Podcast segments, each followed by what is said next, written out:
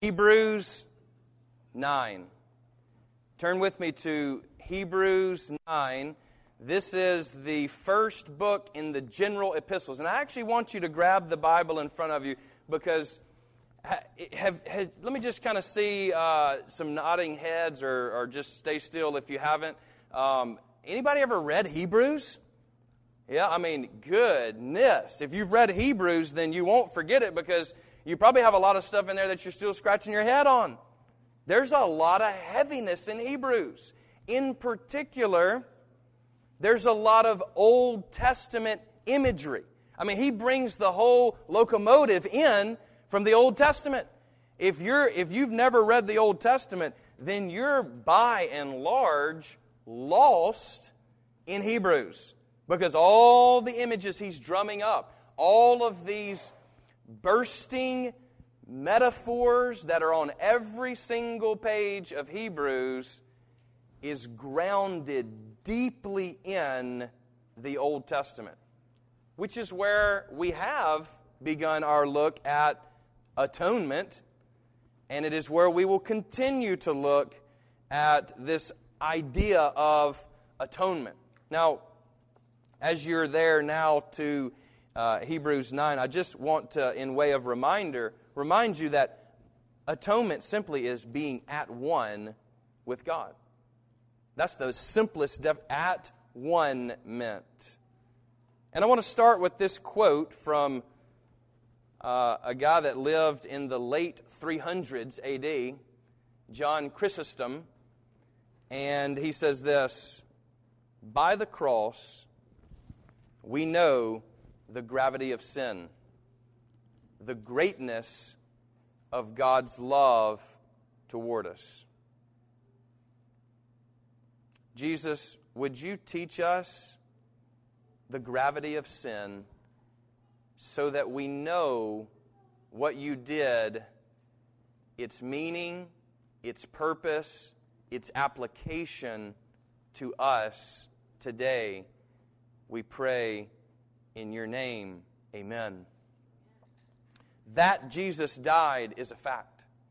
That a Jewish man in the first century did miracles in the name of Yahweh, named Jesus, whose name is Joshua, or deliverer in Hebrew, that he lived, that he died, is a fact. That he resurrected is a fact for us Christians by faith because no one's found his body. The tomb was empty. There's no evidence in the contrary. And so, that he died for us is the meaning of his atonement for us, his beloved. And so, what we've been doing over the past few weeks is just simply asking how do we begin to understand this thing of atonement? What has, in fact, Christ done for us on the cross? Coming out of the tomb and then providing this meal for us too, which, again, always points for us to his blood, to the altar. And I can't really think of any better place for us to go this morning than Hebrews 9. Notice these words here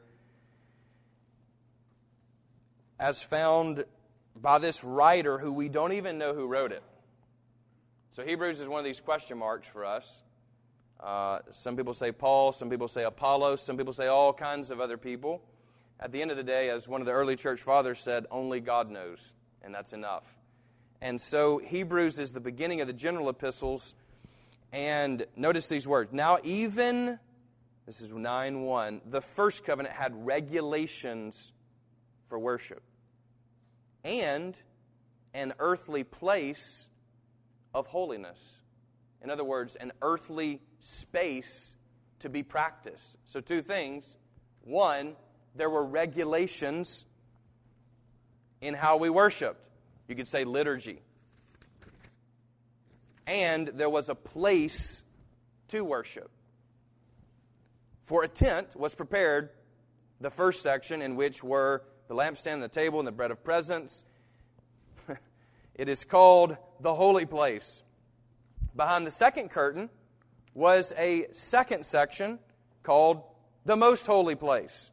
having the golden altar of incense and the ark of the covenant covered on all sides with gold, in which was the golden urn holding the manna and Aaron's staff that budded, and the tablets of the covenant.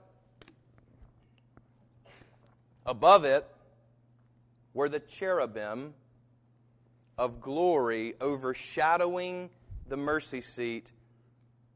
Of these things we cannot now speak in detail. So, he says, Look, behind curtain number one, behind curtain number two, only once a year, only the high priest in the line of Aaron, and there at the altar, which was a lid on the Ark of the Covenant, were two cherubim. We spoke about this briefly last week, whose wings would have almost touched in the center. Now, we tracked down the cherubim, right? And where we find them initially is in guarding the garden. We're kicked out because of our disobedience, and they are guarding the garden. In particular, we're told the tree of life, maybe even symbolically eternal life.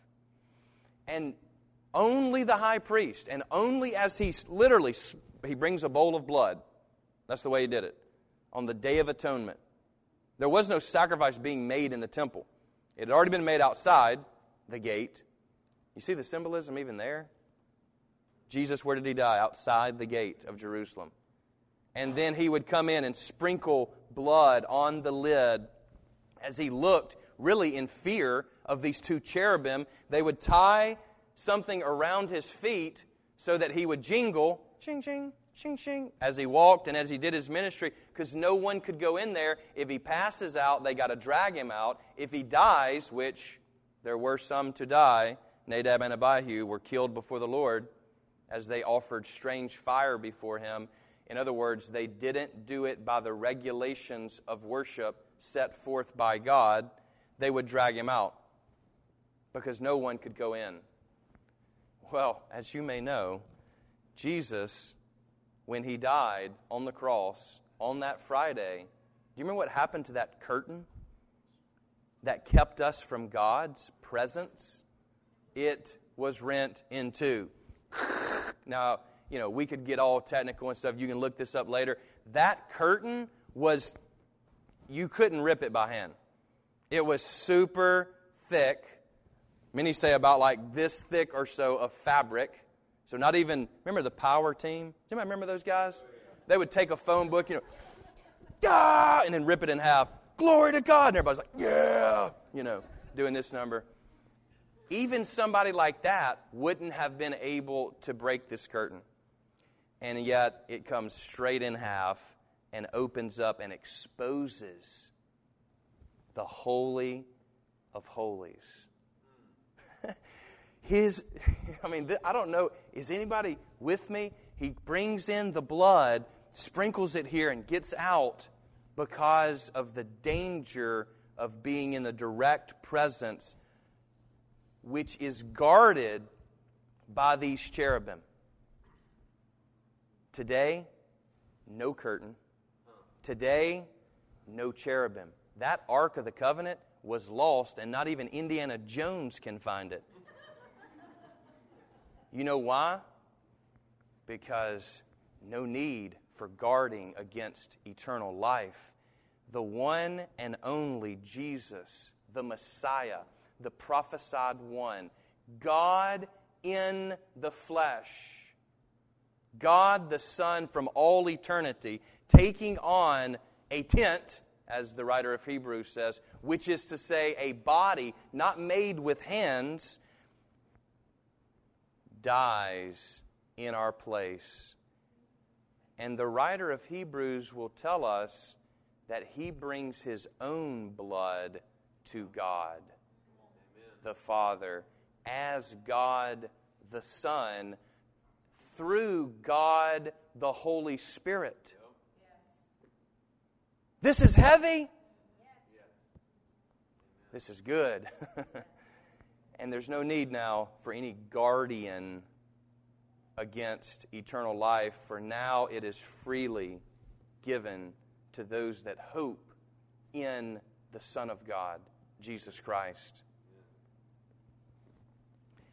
he says here, these preparations, verse 6, having thus been made, the priests go regularly into the first section, performing their ritual duties only once a year without taking blood. And then he says, notice at the end there at 10, until the time of Reformation. Now, that's not the Protestant Reformation, okay? Even though we're Protestants and we appreciate that whole thing, that's not what he's talking about, all right? It's beyond that Reformation. It's the ground level Reformation. It's the reformation of the whole world. Not even just of an individual, but rather the whole world is reformed into the image of Christ. The scripture says something crazy in Romans. It says, even nature groans for the revealing of the sons and daughters of God. Nature has been cursed as we were under the curse, and it is no more. Things are being reversed. He has won the victory. it doesn't matter what it looks like out there. He has won the victory and inaugurated a new community, a new covenant by which we drink the blood of the cup. And we say to you, This is the blood of the new covenant, the new testament of God. Notice 11. But when Christ appeared as high priest. First of all, just back up. But when Christ appeared, when Messiah appeared, do you know how many people died? The writer of Hebrews will say later in 11, how many people died in faith of that Messiah, and now we behold him? They died before he came. We believe after he has come. And Jesus will specifically tell his disciples, Blessed are those who don't see and yet believe. Hey, that's us. Hey, that's me. I believe.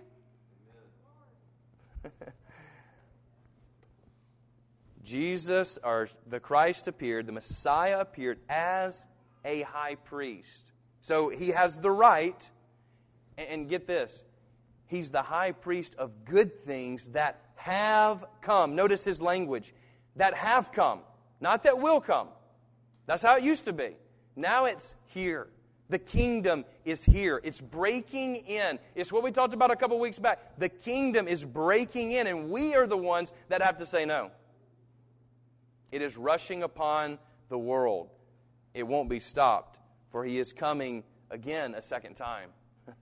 This time, though, he won't be a lamb slaughtered, but rather the lion of Judah. But John will tell us, we saw last week, John will tell us, I see the lamb and the lion at the same time.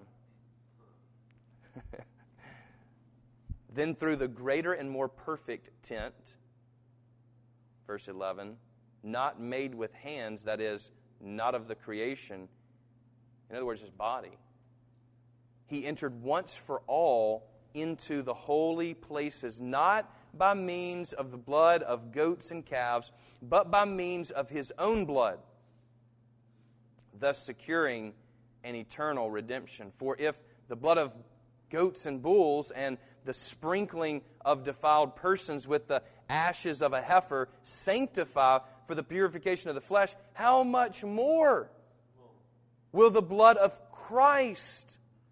who through the eternal Spirit offered himself without blemish to God, purify our conscience from dead works to serve the living God. I don't even think I have to add to that. Is everybody with me on that? I, I think I would mess it up if I tried to explain it further. Therefore, he is the mediator of a new covenant. He's the one mediator. Why is he the one mediator between God and man because he is both at one time in one person, not confused, not confounded, in one person, God and man. Son of God, Son of man. Jesus, personal name, Christ, divine title. He, being God, can satisfy God's wrath. He, being man, can reach us. For it was, Paul says, by man that sin entered the world. Notice his language is not by woman. Even though Eve was first to eat, it was through the line of Adam that sin came, Paul says in Romans 5. But he also says this just as through one man, Adam, sin and death came into the world, so too by one man, the last Adam, comes life eternal. For all, so that the gift is better than the curse. The curse has been lifted. You're not under the curse. It's not the devil's fault. It's your fault if you say no today. If you reject today. If you grieve the Holy Spirit. Notice the language. You know, in, in, in inductive Bible study, inductive just simply means we're trying to follow sort of a scientific way of doing things, which is really, you know, apropos in our 21st uh, century world, right? Everybody wants to do this. Give me some scientific data, you know. Okay, all right. Well, we have to look at language then. And what we do is take the language that is there, not the language that is not there, not the language we wish that was there. And we make sure and collect all of it and let that lead us to a conclusion rather than start with a conclusion and filter it down into the language. That's basic inductive Bible study in 30 seconds. And when we look at the language, we have a variety of language for atonement. It's not just one sided. Most people just think, oh, yeah, Christ died in our place. Yes, he did. But that's not the only language we get. We also get this reversal language that whatever Adam did wrong, Christ did right.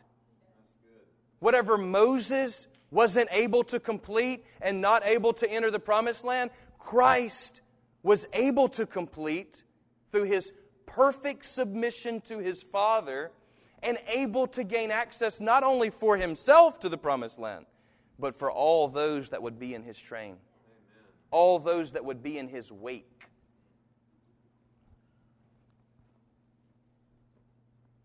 You know, like a boat cutting through the water, it leaves a wake in its path. This broader reaching current And that is what the kingdom looks like. He cut a new path. In other words, as priest, I would have to be still sacrificing and bringing blood and so on and so forth. Not anymore. Once and for all, Jesus, the sacrifice of all, in our place. when we follow the language of atonement, it's not monolithic, it's not one sided, it's a variety of things. And interestingly, as I've thought about atonement, I've really learned a lot, though, over the past few weeks just about Christ's atonement and the language we do have. I mean, used to, like in theology, you know, uh, you have theories of the atonement, which sounds all scientific, you know. It's like, how does the death of a Jewish man in the first century have anything to do with us efficaciously for our salvation? That's the question. Well, what is it? And people have come up with these various theories, such as the moral influence theory, which is to say, he did something to lay down his life that really impacts everybody. It's something that people would share on Facebook. It's something that somebody would like on Instagram and be impacted by, like a nice quote, maybe that changes your life.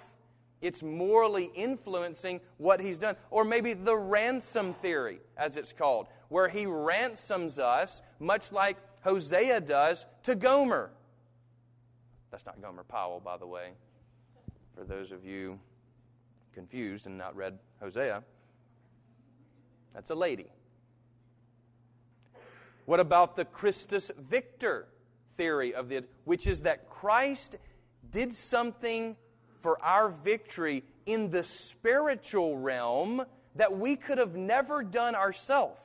In other words, it doesn't look like victory, physically speaking, but what he did was to, as another writer in the New Testament says, disarm the enemy. He disarmed them, almost like a Trojan horse secret plan he slips in through humility, not even on the radar of the enemy. And then all of a sudden, the attack begins from within instead of from without. That's why I love the, the imagery that C.S. Lewis gives at the end of one of his chapters in Mere Christianity. He says, You could say that the rightful king has landed, but he landed in disguise.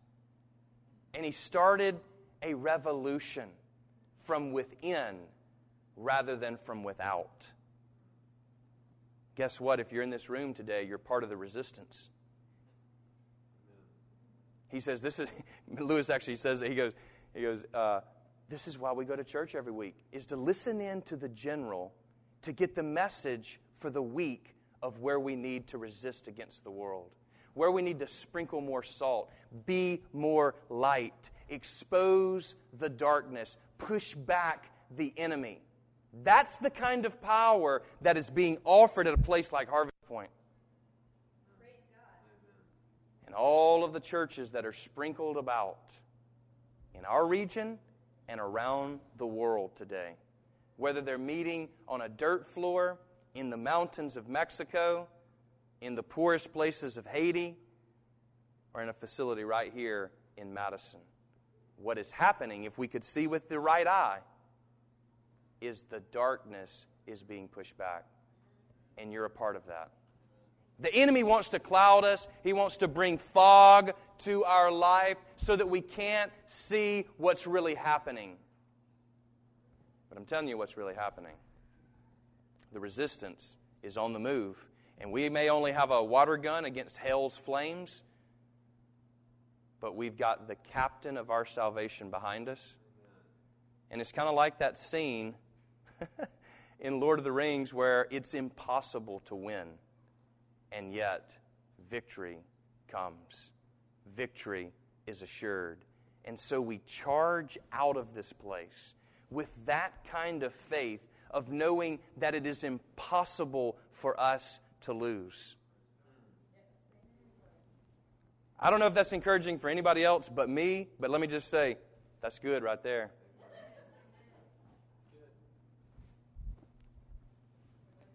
It is good because of what he has done. What about the satisfaction theory, which is to say God's wrath is upon the world and upon humans because of our sin? Which is true and Jesus satisfies the wrath of God through his sacrifice. What about the governmental theory, which has the idea that his wrath against sin remains intact, and yet he creates a new government, a new kingdom to operate within, and all those that sort of come under the ark of salvation will survive the flood of judgment.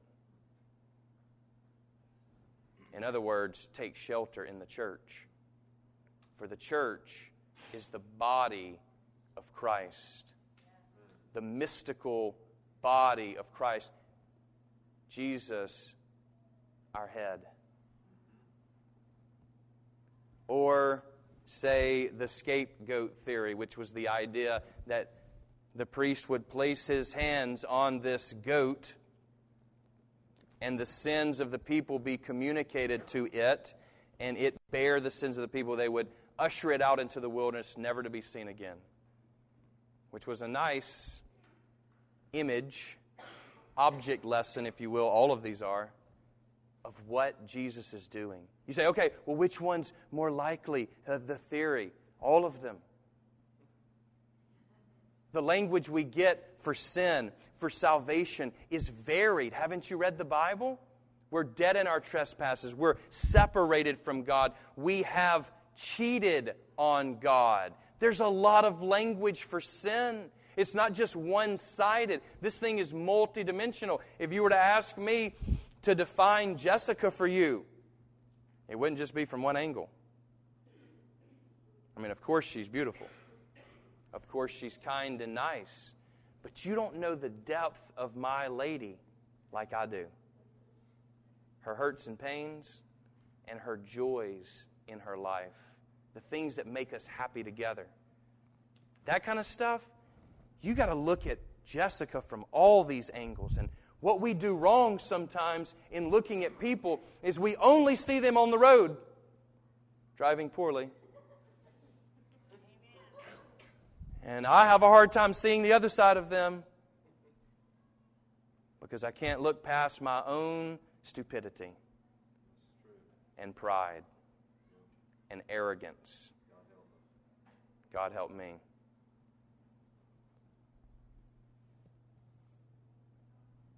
I want to see the whole picture of salvation. I don't want to be one sided. I want the whole thing. I want to not be able to understand, which I don't, all of what God has done for us. It's so much, it's difficult to communicate. And yet, communicate we must. And what I want to say today is very simply there are some models, if you will, rather than theories, that can communicate some things to us. You know what a model car is, right? No one would ever think that in a model car you would be able to actually drive it, right? It's okay. I'm not electrocuted, I don't think. Um, I used to have these model cars like a Ferrari, right? We'd put them together, you know, it'd be awesome. I mean, I always dreamed of having a Ferrari or something, you know. And, and you, you never really thought you could actually get in a model car and drive it around and do your thing, park it in your garage, you know. But it certainly, notice this, watch this, was a copy of the real thing. And, and you, anybody that knows model stuff, the closer it is, I mean, when you turn it over and there's exhaust pipes going the right direction and, and scaled to the right, I mean, that's where somebody says, wow, you got a really good model there. I want to just drop down with me to verse 23.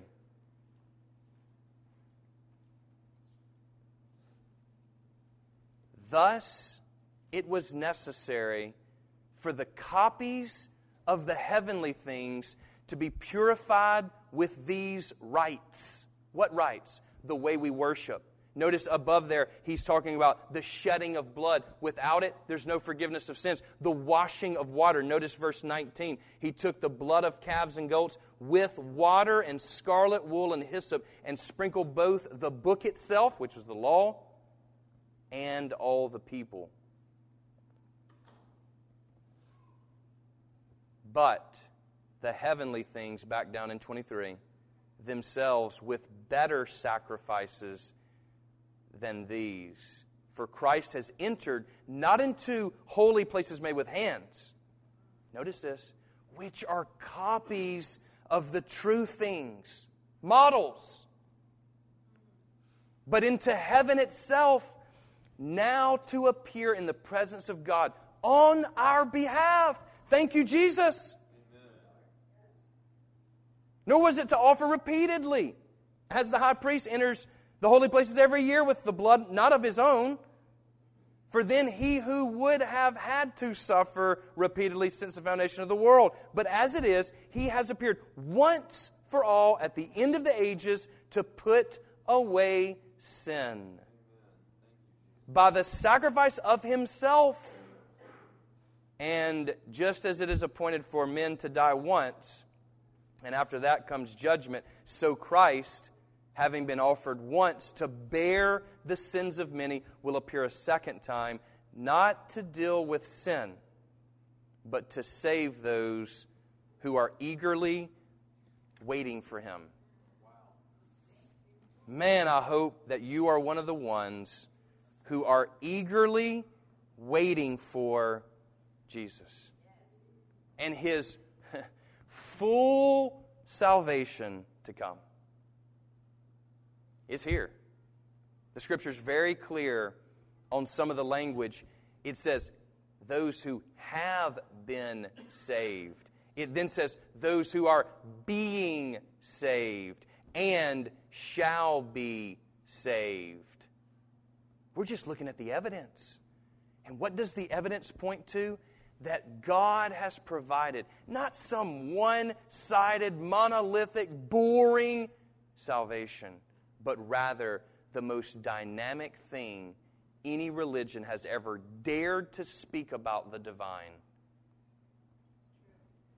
All in Jesus Christ. He is the great conundrum of all of the ages. No one can figure him out. No one can understand the depths of how this God who demands obedience gets down on his own hands and feet and washes the nasty feet of men. This is a God that is different than any other God ever spoken about in human history.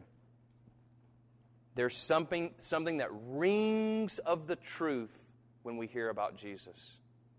Other religions, they have bits and pieces of the truth. Little bitty light are shining through parts of all of them but the light source himself is Jesus. They only resemble what can be only the truth of reality. Do you see what's happening here in a service of worship? The candle, the table, the two sides from which both the Old Testament and the New Testament the one altar, the one cross, the water symbolized here, the bread, the wine. These are metaphors for a reality. They're copies.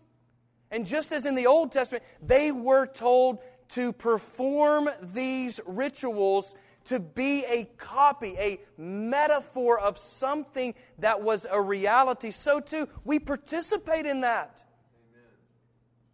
That's why we gather. That's why we hear the word proclaimed and then respond to that word because it's more than just the eye can see. We are literally a metaphor, a copy of what is eternal and real.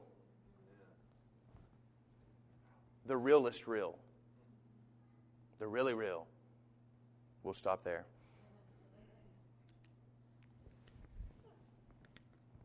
That's why I get excited to worship every single Sunday. It's not a chore for me. You say, well, duh, you're one of those ones we heard about earlier that beware of the teachers, you know, because they get. That's all right. I also am a worshiper. That's why part of the service, I too turn to the cross with you and raise my hands and voice in praise of the one who is the head, not me, who is the head of the body, the church, Jesus.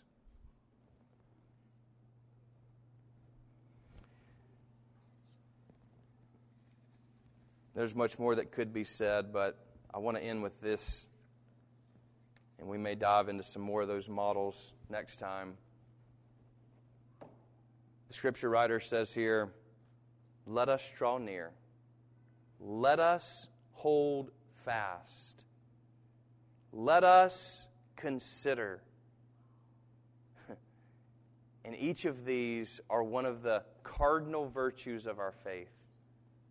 He says in Hebrews 10:22, "Let us draw near to God in faith and worship." In Hebrews 10:23, "Let us hold fast the public confession of our hope, faith, hope, and then finally in Hebrews 10:24, let us consider how we can help others in love. Faith, hope, love. And the greatest of these is love. Because faith one day will be realized. Hope one day will not need to exist anymore, for we will be standing in the truth, living in love Himself, with a glorified body as He is.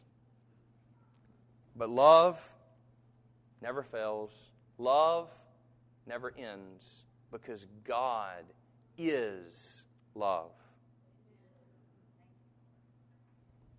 Are you living in love?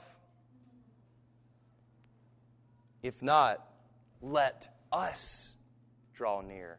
Let us consider. Don't do it on your own. You can't do it on your own. Let us love. By the cross, we know the gravity of sin and the greatness of God's love toward us. Therefore, repent and believe on the name of the Lord Jesus Christ. In the name of the Father, the Son, and the Holy Spirit, we pray. Amen.